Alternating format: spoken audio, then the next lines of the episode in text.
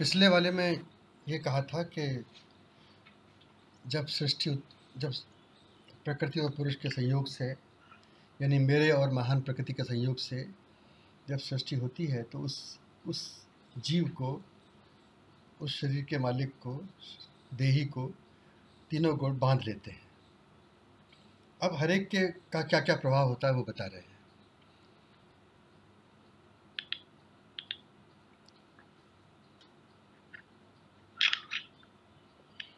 तत्र सत्त्वं निर्मलत्वात् प्रकाशकमनाव्ययं सुखसङ्गेन बध्नाति ज्ञानसङ्गेन चानघ हे निष्पाप अर्जुन तो वो सत्व गुण जो है, वो निर्मल होने के कारण और प्रकाशवान होने के कारण विकार रहित है और वो सुख और ज्ञान के बंधन से जीव को बांधता है। यानी कि ज्ञान का भी बंधन होता है। सुख का तो खैर होता ही है, लेकिन ज्ञान का भी बंधन होता है और उसमें वही अहंकार जो है, वो उसकी साजिश होती है। तो सत्व गुण जो है, वो निर्मल होने के कारण और प्रकाशवान होने के कारण वो सुख और सुख और ज्ञान के बंधन से जीवात्मा को बांधता है। इसमें इसमें ज्ञान के बंधन को मतलब क्या? मतलब व्हाट इज़ द एलैबोरेशन इसका क्या एलेबरेशन यही है कि वो असल में ज्ञान तो है नहीं वो ज्ञान सा मालूम पड़ता है। क्योंकि जो असल ज्ञान जब हो जाता है तब तो तब तो उसमें कोई अहंकार का कारण नहीं रहता। लेकिन वही बात है कि मुझे ज्ञान हो गया अगर हमने समझा तो वह सब गुड़गोबर हो गया और वही ज्ञान का बंधन हो गया। ये अभिमान कि मुझे ज्ञान हो गया है, यही ज्ञान का बंधन है। और वो ज्ञान है ही नहीं, क्योंकि ज्ञान में भेदभाव रहता ही नहीं है और अहंकार का तो सवाल ही नहीं पैदा होता है। रजो रजोरागात्मकं वेद्धि तृष्णासङ्गसमुद्भवं तन्यबध्नाति कौन्तेय कर्म संगेन देहिनम। और रजोगुण जो है, वो रागात्मक होता है। यानी कि अटैचमेंट से पैदा हुआ होता है, बल्कि रजोगुण से अटैचमेंट होता है, ये कहा ही है तीसरे अध्याय में। उसको काम कहा है। तो वो तृष्णा के के आसक्ति से उत्पन्न होता है, और वो है कौनते, देही को कर्म संकर्म की आसक्ति से बांधता है। क्योंकि उसमें आसक्ति प्रधान होता है रजोगुण और तृष्णा के संग से उत्पन्न होता है। तृष्णा का मतलब वही प्यास या इच्छा। तृष्णा का शाब्दिक अर्थ तो प्यास होता है, लेकिन यहाँ मतलब इच्छा से है। तो ये सब रजोगुण के प्रधान कारण हैं, इसलिए वो कर्म के संग से बांधता है।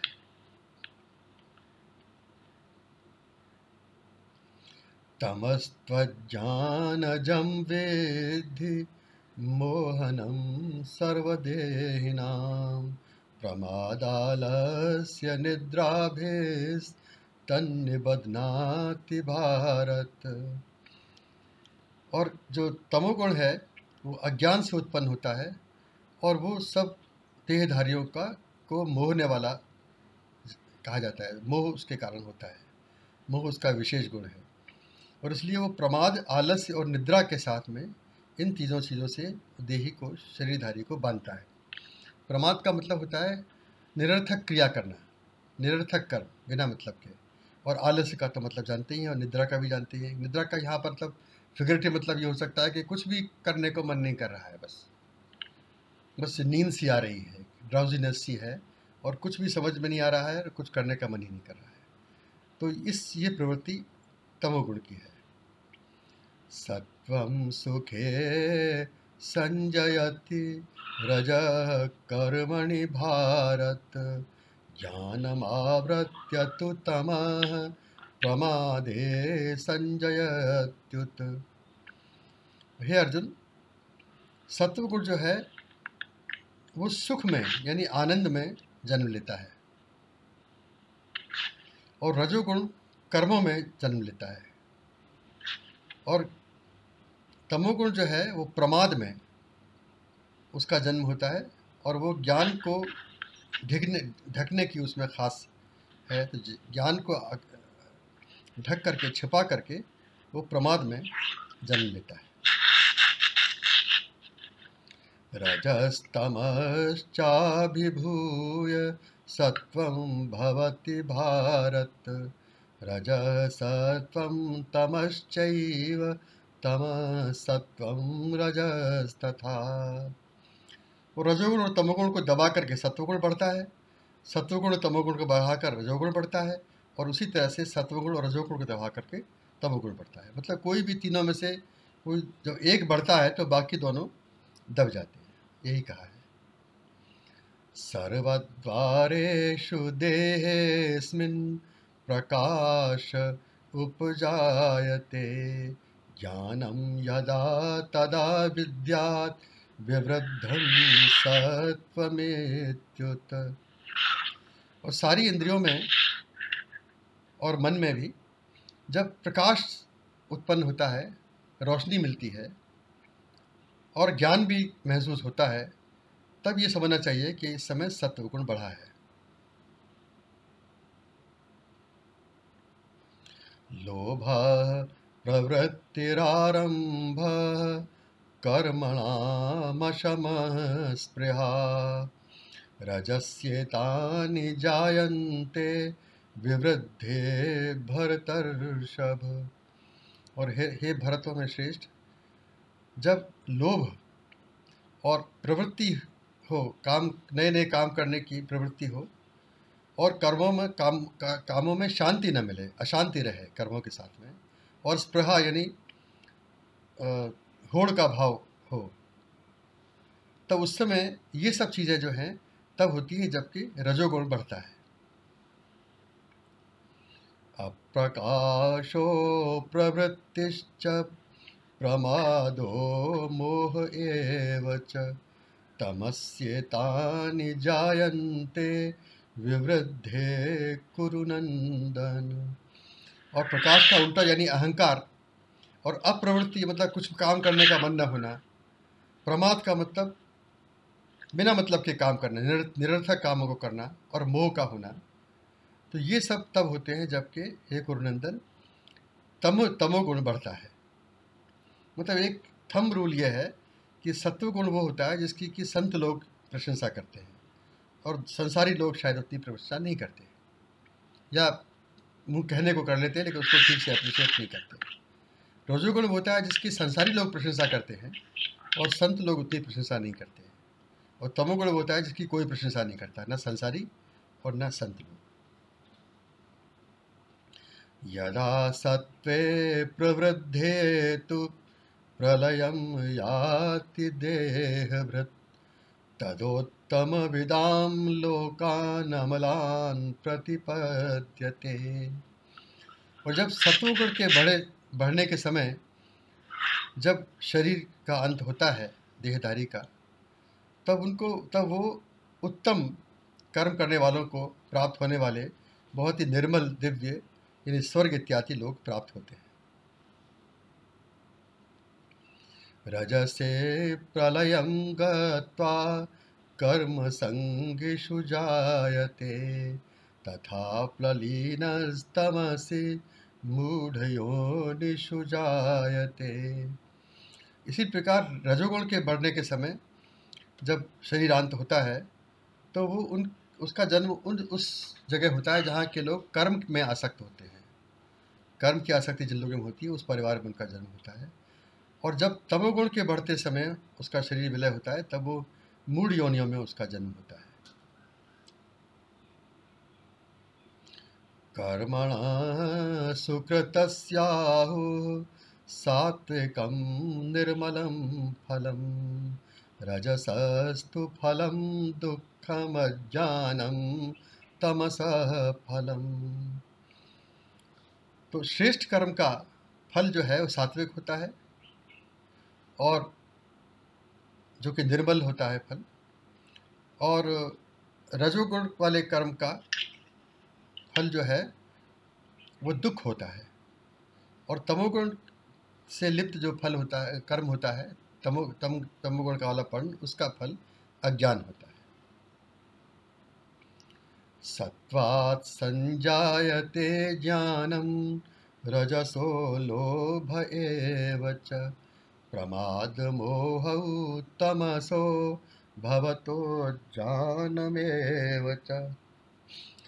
और सत्व गुण से ज्ञान उत्पन्न होता है, रजोगुण से लोभ उत्पन्न होता है, और प्रमाद और मोह, ये दोनों तमोगुण से उत्पन्न होते हैं और अज्ञान भी उत्पन्न होता है।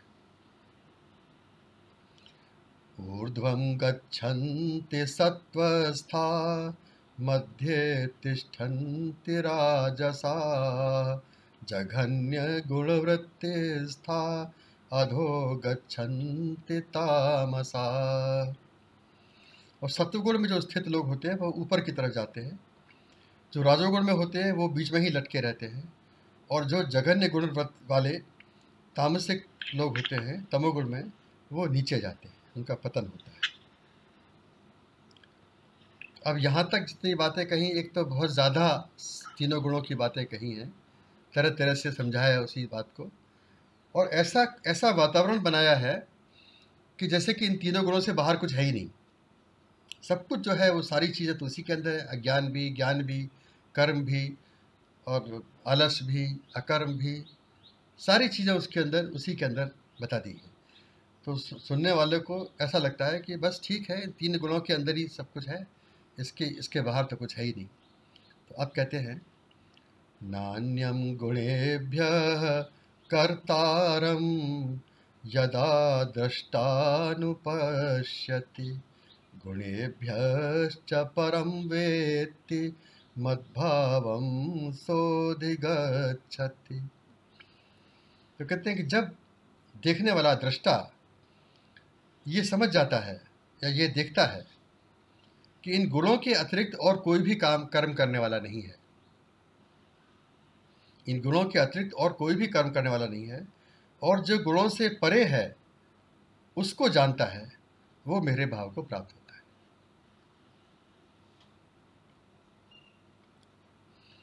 गुणानेतानतीत्यत्रीन् देही देह समुद्भवान्।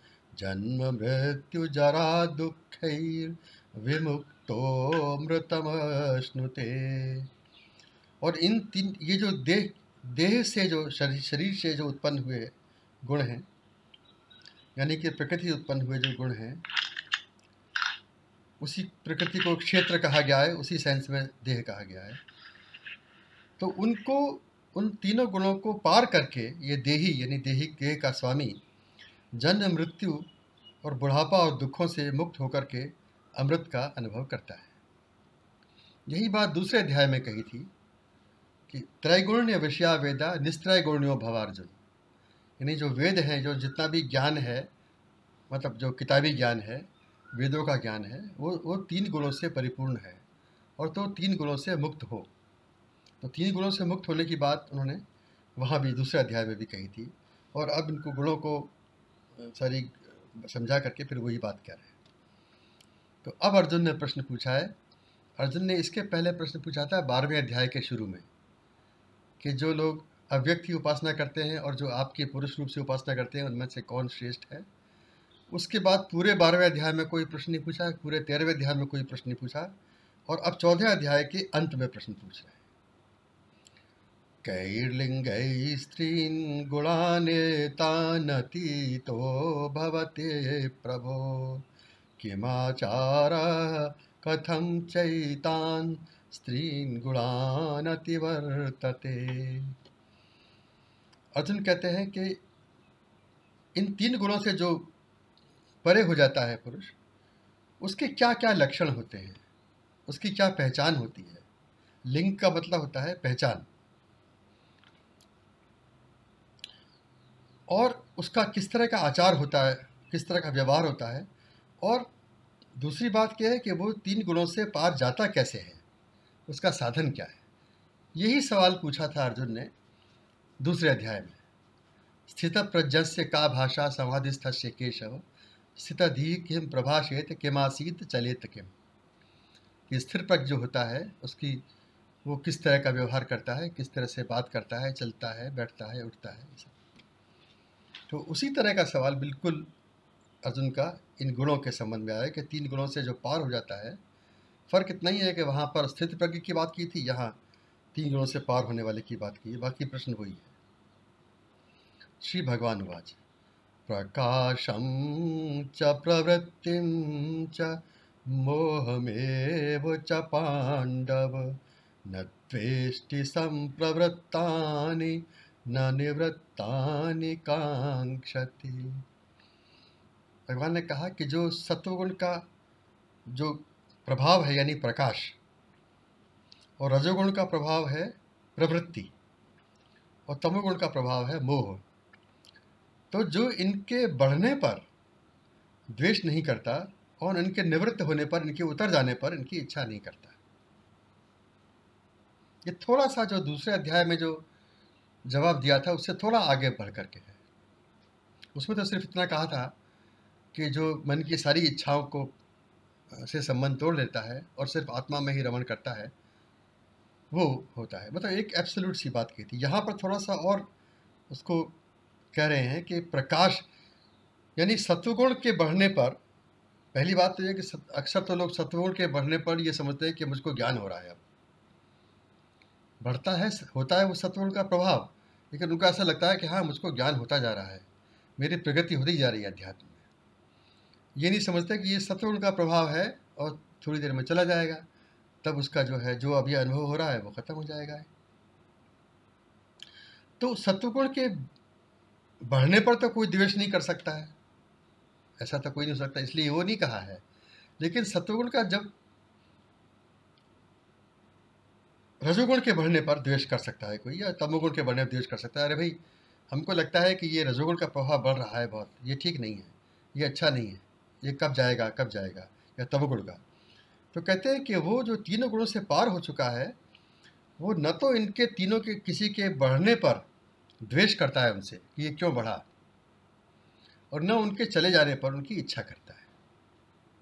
सत्वगुण के चले जाने पर भी इच्छा नहीं करता उसकी। और तमोगुण के बढ़ने पर भी उससे द्वेष नहीं करता। सबको सहन कर लेता है। और सबकी जो भी लहरें आती हूँ। Detachment detachment from the gunas बढ़ जाए तो हमें कुछ नहीं। चले जाए तो हमें कुछ नहीं। बढ़ जाएँगे तो एक वेव सी आएगी। उसमें थोड़े से ऊपर उठ जाएँगे नीचे चले जाएँगे। वेव चली जाएगी। गई तो गई। उदासीन वदासीनो गुणैर्यो न विचाल्यते। गुणावर्तन्त इत्येव योवतिष्ठति नेंगते जो उदासीन के समान बैठा हुआ, इन गुणों से विचलित नहीं होता है। गुणों से पार जाने का यह मतलब नहीं कि गुणों को यहीं छोड़ दिया और हम लोग नाव लेकर के नदी के उस पार चले गए, वहाँ गुण है ही नहीं। इसलिए हम गुणों से ये मतलब नहीं है। गुणों को बीच में रहते हुए भी गुणों से पार होना है। तो वो उदासीन के समान बैठा रहता है वो गुणों के द्वारा विचलित नहीं होता। और गुण ही सब कुछ कर रहे हैं इस तरह से मान करके वो नेंगते का मतलब हिलता नहीं है। मतलब थोड़ा बहुत हिल जा हिल करके फिर अपनी जगह वापस आ जाए तो उसको हिलना नहीं कहते हैं। लेकिन ये नहीं कि उससे बिल्कुल गिर पड़े या टूट जाए या उसका कोई उस पर स्थायी प्रभाव पड़ जाए। हाँ स्टडी ये रिमेन्स स्टडी समदुःख सुख स्वस्थ समलोष्टाश्म कांचन तुल्य प्रिया संस्तुति जो कि दुख और दुख में समान है बैलेंस्ड है। स्वस्थ है, स्वस्थ का मतलब नॉर्मल हेल्दी एक बात, दूसरी बात, स्वस्थ का मतलब यह है कि अपने में स्थित। यानी अपनी जो वास्तविकता है उसमें स्थित। मिट्टी और सोने में समान, उसको कोई फ़र्क नहीं पड़ता। प्रिय और अप्रिय में भी तुल्य, यानी बैलेंस्ड तुल्य का मतलब होता है बैलेंस्ड तुला कहते हैं तराजू को बैलेंस को। तो तुल्य, प्रिया, प्रियो और धीर। और तुल्य निंदा और स्तुति में, कोई उसकी प्रशंसा करे अथवा निंदा करे, वो जो बैलेंस रहता है। उसको न निंदा से ख़राब लगता है, न स्तुति करने से अच्छा लगता है। बाणापमानयोस्तुल्यस्तुल्यो मित्रारिपक्षयो सर्वारंभ परित्यागी गुणातीतः स उच्यते। मान और अपमान में भी जो तुल्य है और मित्र और शत्रु में भी जो तुल्य है बैलेंस्ड है, और सारे सर्वारंभ परित्यागी, हरेक कर्म के, हरेक संकल्प का जो परित्याग करने वाला है कि मैं इसीलिए मुझको ये चाहिए ही इसलिए मैं कर्म कर रहा हूँ इस तरह के संकल्प परित्याग करने वो गुणातीत कहा जाता है उसको कहते हैं कि गुणों से पार होते हैं यानी गुणों का इसमें हम्म। इसमें जो मतलब मित्र शत्रु से भी अब जैसे हम्म। कि कुछ लोग लेकिन मित्रता या फिर फैमिलियर टाइज को ऑब्वियसली काफ़ी इंपॉर्टेंस दी जाती है and it is part of you know part of life अब दुर्योधन को कर्ण के साथ बहुत मित्रता थी द्रोणाचार्य को अश्वत्थामा के साथ हम्म। लेकिन I guess larger question is के इन गुणों में where is where is the concept of familiar ties and friendship उस, उसका क्या मतलब familial familial ties are a part of duty when family you have a duty towards your family so वो तो नियत कर्म में आ जाता है बल्कि यज्ञ में आ जाता है। दैट इज़ ऑल्सो एक्चुअली वो भी वो भी एक एक तरह से ड्यूटी ही है। हालाँकि ड्यूटी वर्ल्ड बड़ा बड़ा ड्राई सा मालूम पड़ता है but actually emotions and love and affection is a necessary part of those duties that have been given to us we are not of course doing that because of because मतलब duty का जब जहाँ पर duty कहते हैं या कर्तव्य कहते हैं, वहाँ पर एक एक ऐसा फीलिंग होती है जैसे कोई हम मजबूरी में कुछ कर रहे हैं। ऐसा है नहीं एक्चुअली तो वो जो familial ties love and emotion वो सारे बॉन्ड्स हैं, वो सारे सही हैं। लेकिन गलत क्या है? एक्सेसिव अटैचमेंट मतलब एक्सेसिव टाइज यहाँ तक कि उसके एक एग्जांपल ये है कि हम लोग अपने इमोशन में या सो कॉल्ड अफेक्शन में आकर के कोई बुरा भी काम करे तो उसको ना रोकें। ये सोचे कि भाई ये यही चाहता है तो यही होने दो। तो वो गलत बात हुई। वो कर्तव्य से अपने मतलब ड्यूटी से अलग हो गया। या फिर इतना ज़्यादा हो कि हम लोग ये समझ लें कि भाई शरीर से पास होना ही सब कुछ है। शरीर से कोई दूर हो गया तो जैसे कि किसी अपने बच्चे को आपने दूर इसलिए नहीं भेजा कि अरे भाई बच्चा दूर चला जाएगा फिर हम कैसे रहेंगे? हम तो उसको इतना प्यार करते हैं। और ये नहीं सोचा कि उसके लिए दूर रह कर के और अपने करियर बनाना ज़्यादा अच्छा है। These are just examples I am coming to a mind I am giving लेकिन मतलब यही there is a difference between attachment and love लेकिन ट्रू बट कुछ लोग ऐसे होते हैं कि उस उसी में मतलब उनकी सारी ज़िंदगी उसी में निकल जाती किसमें कि मतलब कि लोगों का ध्यान रखना और अपनी फैमिली को support in the family hmm. to support them to somehow and then अब जैसे बच्चन दाव जी थे उनकी पूरी ज़िंदगी अपने मतलब अपने हाँ उसी चिंता में निकल गई है से अगर आप हम्म। सोचें बिल्कुल तो अब उसके अंदर how how would he be उनका हम अब उनको अगर उनकी बात आई है तो हमारे दिमाग में इस समय ये बात आ रही है कि he was an excellent person उनकी तो मतलब कोई उनमें कोई डिफेक्ट निकालना तो बहुत मुश्किल है। लेकिन अगर उन्होंने ये समझा होता कि उनके लड़कों में कितनी काबिलियत है तो वो उसी के हिसाब से एफर्ट करके उनको वहीं पर लगाते हैं उनको इंडस्ट्रियल बनाने की कोशिश ना करती जैसा कि वो करते रहे। वो पैसा करके बिज़नेस शुरू करना चाहते थे और उस बिज़नेस में लड़कों को लगाना चाहते थे। और वो लड़के जो बिज़नेस में लग ही नहीं सकते थे। वो उसको बड़े वाले लड़के को मतलब छोटे वाले लड़के को पायलट बनाना चाहते थे। वो पायलट के एग्ज़ाम में फेल हो चुका था। लेकिन ये उनकी मोह था उनका और उनकी आसक्ति थी कि उसको पायलट ही बनाने की कोशिश में लगे रहे। और उसमें शायद कुछ मतलब गलत सही भी करने की कोशिश की गई, ऐसा हमने सुना है। Just just out of excessive you know उनकी भावना बहुत ठीक थी लेकिन अगर उनमें अगर मन में प्योर लव होता तो ये कहते कि भाई देखो इसमें किस चीज़ की काबिलियत है ये क्या कर सकता है वही बनाने की हम कोशिश करते हैं उसको he could have done any yeah. other job actually and so so certainly hmm. you Hmm. know his actions were not didn't turn out to be the ideal most ideal one but हाँ. जो the element of attachment was there और उनसे भी ज़्यादा जो है वो भाभी जी में था हमारी। हाँ लेकिन उनका जो लाइफ का फोकस था वो तो वो तो इन तीन गुणों में रह गया रह गया हाँ। रह गया। हाँ बिल्कुल। राइट बिल्कुल। तो would would would he you know should he be उनको अध्यात्म ज्ञानी ज्ञानी तो नहीं कह सकते ना उस सेंस में। उनको he was an excellent person and motivated by excellent motive try to do I mean अपना तो ख्याल वो उन्होंने किया नहीं ज़्यादा ये तो है। उनके लेकिन उनका उनकी एक तरह से उनकी हाँ,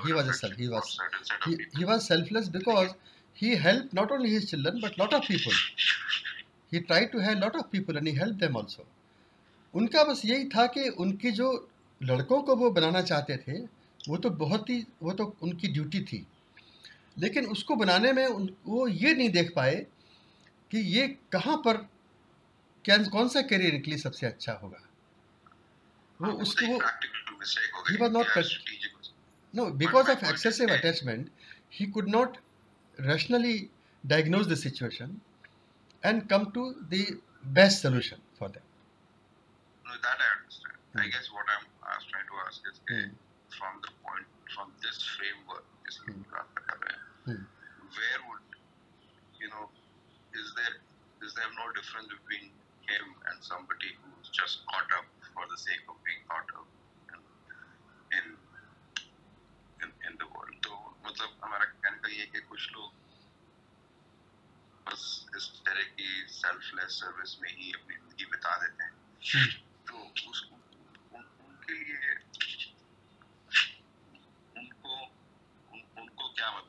his life was not उनकी क्या wasted. position है His life was not wasted. He has, I mean, उन्होंने बहुत से अच्छे काम किए हैं और हमें इसका पूरा भरोसा है कि इस इस या, शरीर यात्रा के बाद में अगली यात्रा अगले पार्ट ऑफ़ जर्नी में उन्होंने डेफिनेटली उनको हायर जगह मिली होगी और वहाँ से उन्होंने अपना जर्नी किया होगा he is definitely lot better than those who either uh, are too self-centered for on their own body and all or they have you know try to do wrong things also in order to promote the family interests or their own interests or try to harm others also in order to you know promote their interests he is definitely a lot better than them i mean उन्होंने कोई बुरा काम गलत काम किया ही नहीं कभी भी अपनी ज़िंदगी में काम सब अच्छे ही किए उन्होंने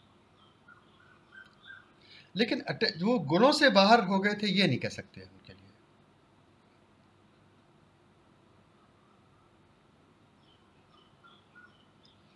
है, है ना तो उसमें यही है कि जो अटैचमेंट छोड़ने के बाद आसक्ति छोड़ने के बाद में और जिसको कि ये बार बार बैलेंस्ड कह रहे हैं समभाव कह रहे हैं वही उसी वही रियलिटी है उसके बिना जो है वो परफेक्शन नहीं आता है वो उसी को योग कहते हैं जो हाँ। जो इस संभाव में आ जाए हाँ। वो क्या that person then not capable of doing the excessive kind of helping that may sometimes be required right? so that that is what i'm trying No, he will he will do that. He will do that also. But he will be unaffected by it. वो करेगा वो ये सोच के करेगा कि इसके लिए अभी और करना चाहिए मैं कर सकता हूँ अभी और इसके लिए करना चाहिए मैं कर सकता हूँ अभी और भी करना चाहिए ये वो करेगा लेकिन उसके ऊपर वो ये नहीं सम, समझेगा कि मैंने कुछ किया और ना उसको ये लगेगा कि मैंने इतना सब क्यों किया ये नहीं सोचेगा वो। ये कभी कुछ कह नहीं। वो करता जाएगा। जहाँ तक हो सकेगा करता जाएगा और जहाँ वो नहीं कर पाएगा तो फिर वो ईश्वर जो है वो काम किसी और के माध्यम से करा देगा।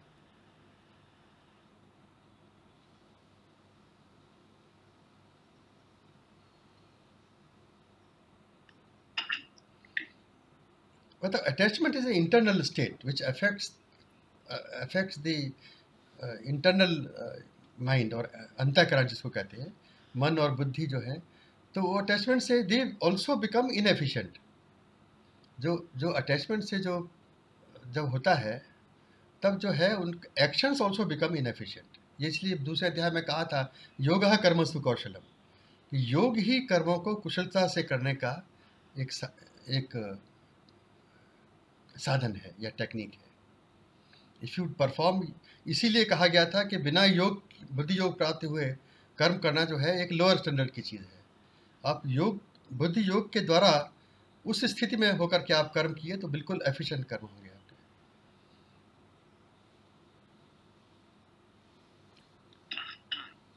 ठीक है? अब चलते हैं कि ये प्राप्त कैसे होता है। माम चयो व्यभिचारेण भक्ति योगे न सेवते। सगुणान ब्रह्म भूयाय कल्पते। जो मेरी अव्याभिचारणी भक्ति योग से सेवा करता है, मेरी सेवा करता है, वो इन सब गुणों को अच्छी तरह से पार होकर के ब्रह्मभूत हो जाता है। यानी कि वही वही चीज़ आ गई जो तुम डिस्कस कर रहे थे ना, उसमें अगर ये भाव आ जाए कि भाई ये बच्चे हैं, हम हम जो कुछ भी इनको, इनकी मदद करने की कोशिश कर रहे हैं, इसलिए नहीं कि हमारे बच्चे हैं, बल्कि हम इसलिए कि ईश्वर ने इनको हमारा बच्चा बना करके भेजा है और ये कहा है कि इनके माध्यम से तुम मेरी सेवा करो, मेरी पूजा करो।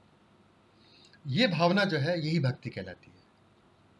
जब आदमी हर एक में ईश्वर का रूप देखता है और हर एक की सेवा करने की कोशिश करता है अपनी सामर्थ्य के अनुसार और अपने दायरे के अनुसार, क्योंकि ईश्वर ने नेचुरली ये कहा है कि भाई, अपने परिवार की सेवा करना, अपने पत्नी की, बच्चों की, इनकी इनकी हेल्प करना तुम्हारा ज़्यादा ज़िम्मेदारी है और बाकी कोई मिले, उसकी जहाँ तक सेवा हो सके या उसके हेल्प हो सके, वो अलग है। मगर जिसकी भी हेल्प करी, जिसकी भी सेवा करी ये समझ के नहीं कि मैंने फलाने की सेवा करी। किसी से सीधा संबंध नहीं। संबंध ईश्वर के मार्फत ही। मेरी पत्नी है तो मेरी पत्नी है नहीं।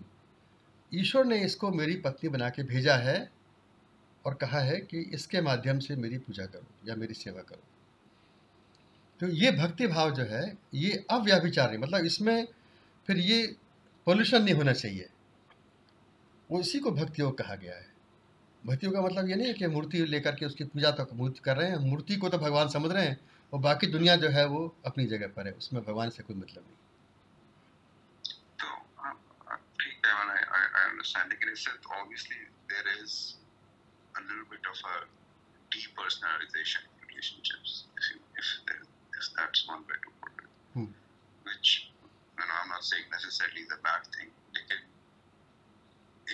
और दूसरा एक इक्वलाइजेशन कि क्या? मतलब ए डीपर्सनलाइजेशन एक तरह से मतलब कि if you are not saying कि my connection with person A is not a direct connection between person A and B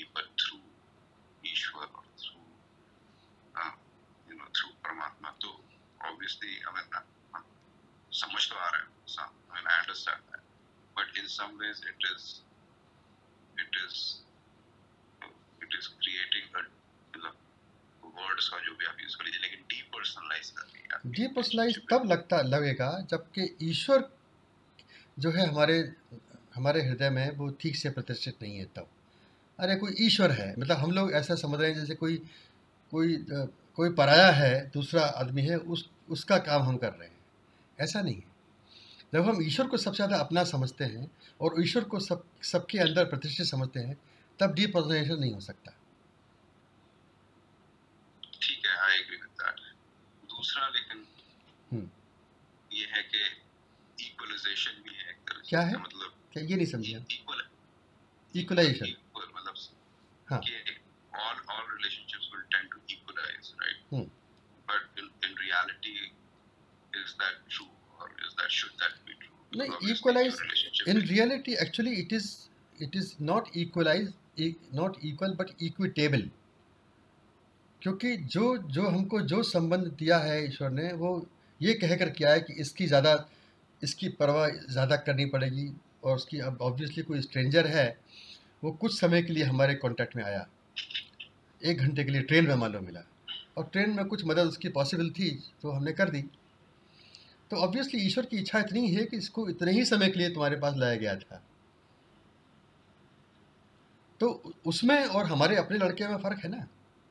हमारे लड़के ने खुद के लिए ईश्वर ने कहा है कि भैया तुमको हमने दिया है, ये मेरी अमानत है और इसकी तुम तो ये तुम्हारे ऊपर है, हमने तुम्हारे ऊपर छोड़ दिया है। अब तुम उसको, इसकी मदद करो, इसकी सेवा करो, इसका पालन पोषण करो और इसका जो कुछ भी इसको बनाना सक, बना, बनाने के लिए प्रयत्न कर सकते हो, वो करो।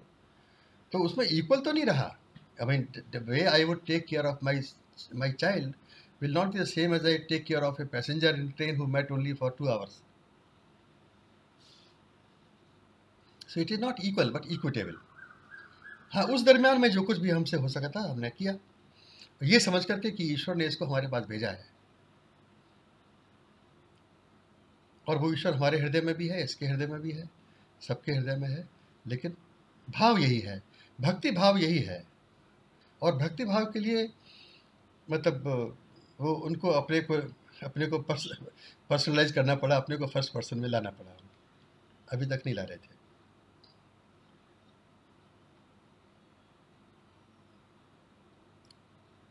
तो भक्ति जो है, वो भक्ति के बिना वो कहना ये चाह रहे हैं कि भक्ति के बिना गुणों से पार होने का और कोई तरीका नहीं है। भक्ति तो आएगी ही आएगी। वरना जो कुछ भी, वरना अगर भक्ति के बिना जो भी कोशिशें की जाएँगी, वो टेम्प्रेरी साबित होंगी, उनमें फिर रिलैप्स हो जाएगा। लेकिन भक्ति भावना जब दृढ़ हो जाएगी, तब रिलैप्स नहीं होगा। Then you will be really able to go beyond the gunas on a permanent permanent basis लेकिन भक्ति खुद एक गुण नहीं नहीं भक्ति गुण नहीं भक्ति जीव और परमात्मा का संबंध है जो the only real relationship in fact भक्ति और जिसको कि प्रेम है जो कि भक्ति कोई प्रगाढ़ हो जाता है तो उसको प्रेम कहते हैं। अगर अगर ए बी सी डी के बीच में कोई वास्तविक संबंध है तो वो प्रेम का संबंध है भक्ति का संबंध। बाकी सब संबंध मिथ्या है या टेम्प्ररी है। अब हमारा नाम रखा गया है, वो तो टेम्प्ररी है ना।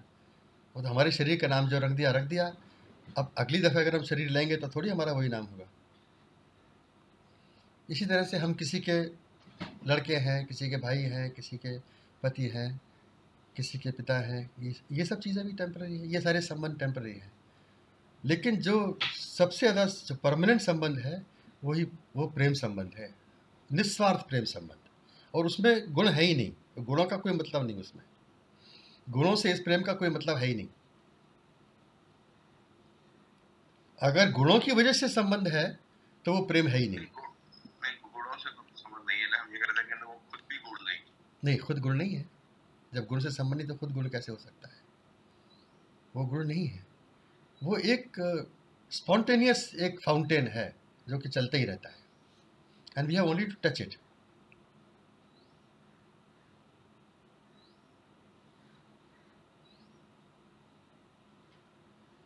यहाँ पर आकर के एक्चुअली दूसरे अध्याय में ये क्लियरली नहीं बताया था कि कैसे वो स्थिर प्रज्ञ कैसे होता है।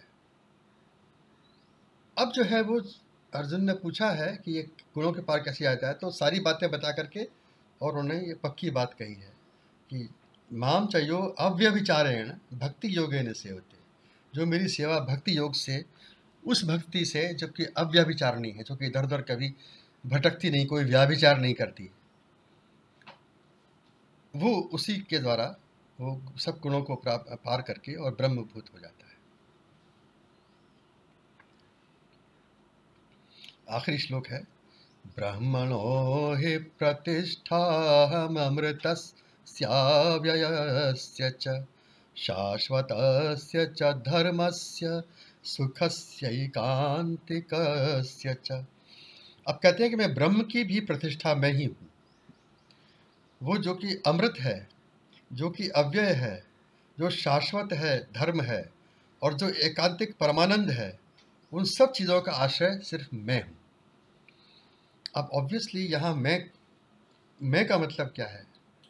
मैं का मतलब वही मैं जो कि हमारे अंदर है, तुम्हारे अंदर है और सभी के अंदर है। मैं का मतलब ये नहीं कि जो भगवान कृष्ण के स्पेशल अंदर है। नॉट एट ऑल अगर ये अर्थ समझा तो, तो बेकार ही हो गया सब।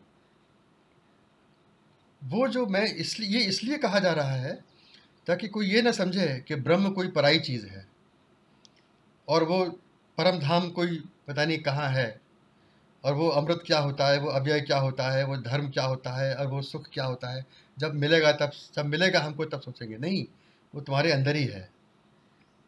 और वो उस सबसे ब्रह्म से सबसे सबसे परे जो चीज़ है, वो मैं मैं है।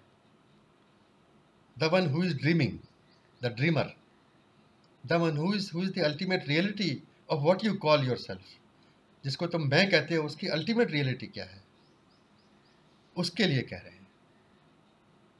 अपने अपने संकेत से। और उसकी ही भक्ति करने को कह रहे हैं। किसी दूसरे की भक्ति करने को नहीं कह रहे हैं।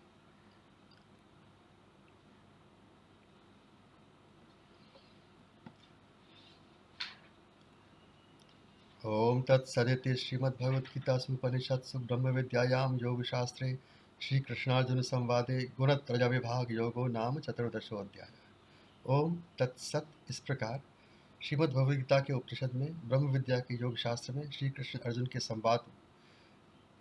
गुणत्रय विभाग यानी कि तीन तरह के गुणों के विभाग को समझाने वाला चौदहवा अध्याय पूरा अब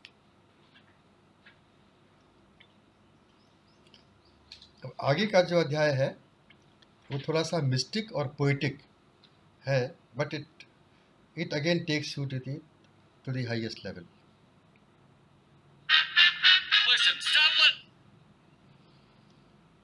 तो इसमें एक दो श्लोक ले लेते हैं इसके क्योंकि अभी टाइम हो रहा है तुम्हारा। अगर टाइम हो तो और भी ले सकते हैं लेकिन एक दो तो ले लेते हैं।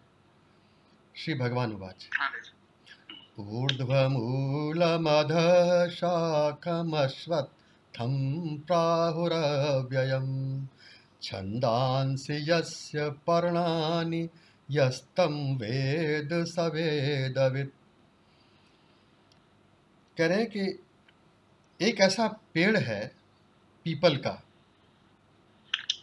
अश्वत्थ, जो जिसकी की जड़ें तो ऊपर है और शाखाएँ नीचे की तरफ़ जा रही हैं। और वो अव्यय है, उस उस, उसको अव्यय कहते हैं। मतलब वो, उसका व्यय नहीं होता, उसका कोई रूपांतर नहीं होता। और अश्वत्थ अश्वत्थ का मतलब लिटरली मतलब ये होता है कि जो कल नहीं है, आज है, मगर कल नहीं है। दोनों कॉन्ट्रडिक्टरी चीज़ें हैं। एक तरफ़ तो कह रहे हैं कि वो अव्यय है, और एक तरफ़ कह रहे हैं कि वो आज है तो कल नहीं है। तो मतलब इसका साफ़ है, क्योंकि पेड़ में, पेड़ तो वैसे ही दिखाई देता रहता है, लेकिन उसकी पत्तियाँ गिरती रहती हैं, नई पत्तियाँ आती रहती हैं, शाखाएँ नई नई निकलती रहती हैं, उसका स्वरूप एक ही सा दिखाई देता है, लेकिन वो एक्चुअली जो आज है वो कल नहीं है, क्योंकि उसमें कुछ ना कुछ तो चेंज हो ही गया है। और उसके जो पत्ते हैं, वो छंद हैं मतलब जो वेद, जैसे कि वेदों की रचाएँ हैं जैसे, यानी कि वो ज्ञान प्राप्त करने की चीज़ें हैं, इस तरह से कहा गया है। और उसको जो जानता है, वो वेद को जानने वाला है। इस प्रकार कहा गया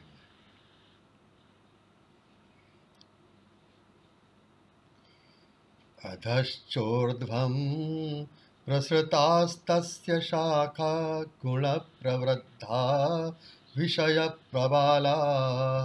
अधश्च मूलान्यनुसन्ततानि कर्मानुबन्धीनि मनुष्यलोके।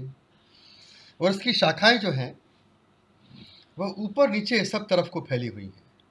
अनंत मतलब कोई इसका अंत नहीं है। शाखाएँ शाखाएँ फैली हुई हैं ऊपर नीचे। और वो कैसे? वो गुणों के द्वारा वो, उनका पोषण हुआ है। तीनों गुण जो हैं, सत्व, रजस और तम। और जो उनकी कोपलें जो हैं, निकल रही हैं, वो जैसे कि विषय, जैसे इंद्रियों के विषय होते हैं, उस, वो उनका रूप है।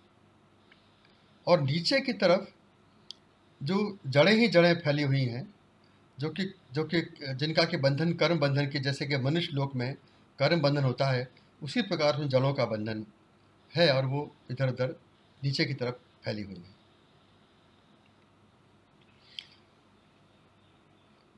यानी ऊपर नीचे, पहले तो उल्टा पेड़ इसलिए बताया कि उसका जो है, जो मूल है वो ऊपर है। नॉर्मली पेड़ों का जड़ नीचे होता है, लेकिन इसका जो मूल है आदि स्थान है, वो ऊपर है, और नीचे वो वो, उसकी वृद्धि होती जा रही है, शाखाएँ बनती जा रही हैं डाइवर्सिटी होती जा रही है, और इस तरह से करके उसको इमेजिन किया है। न रूपमस्येह तथोपलभ्यते, नान्तो न चादिर्न च अश्वत्थमेनं शस्त्रेण दृढ़ेन चित्वा। ये बड़ा चमत्कारिक वाक्यांश है। न रूपमस्य तथोपलभ्य थे ये एक ब्रोकन सेंटेंस है। इसका मतलब इतना लिखा है, इसका रूप वैसा प्राप्त नहीं होता। बस इतना लिखा है संस्कृत में। इसका रूप वैसा प्राप्त नहीं होता। कहने का मतलब क्या है कि जैसा ये दिखाई देता है, वैसा इसका प्रभाव नहीं होता, इसका असर नहीं होता। इसका जो रूप दिखाई पड़ता है, वो उसकी असलियत नहीं है। इसका जो रूप दिखाई देता है, उसका प्रभाव उसके, उससे अलग होता है। और इसका न अंत है, न आदि है, और न ये ठीक से प्रतिष्ठित है मतलब इसका आधार भी बहुत स्थिर नहीं है। किसकी बात कर रहे हैं संसार वृक्ष की। वही अच्छा। वही संसार वृक्ष की बात कर रहे हैं। और ये जो अश्वत्थ है इसकी जड़ें बहुत मज़बूत हैं। अब देखो सब कॉन्ट्रडिक्शन है इसमें कैसा? एक तरफ़ तो कह रहे हैं कि ये अनंत है सब जगह फैला हुआ है। फिर ये कह रहे हैं इसका जैसा रूप दिखाई देता है वैसा प्राप्त नहीं होता। फिर इसका आदि अंत कुछ भी नहीं है। फिर कहते हैं, ये संप्रतिष्ठा नहीं है, न च संप्रतिष्ठा। यानी कि ये अच्छी तरह से प्रतिष्ठित नहीं है। इसका जो है, वो बेस है, वो स्टेबल नहीं है। फिर कहते हैं कि ये इसकी जड़ें बहुत मज़बूत हैं, लेकिन उसको एक शस्त्र से तोड़ा जा सकता है। कौन सा? अनासक्ति का शस्त्र। असंग शस्त्र दड़े ने चित्वा इन इन मज़बूत जड़ों को असंग के अनासक्ति के शस्त्र से काटा जा सकता है। तो अब ये एक सेंटेंस पूरा हो जाए। इसको काट करके उन्होंने कहा है कि असंग शस्त्र से इसको काट करके फिर क्या करना चाहिए?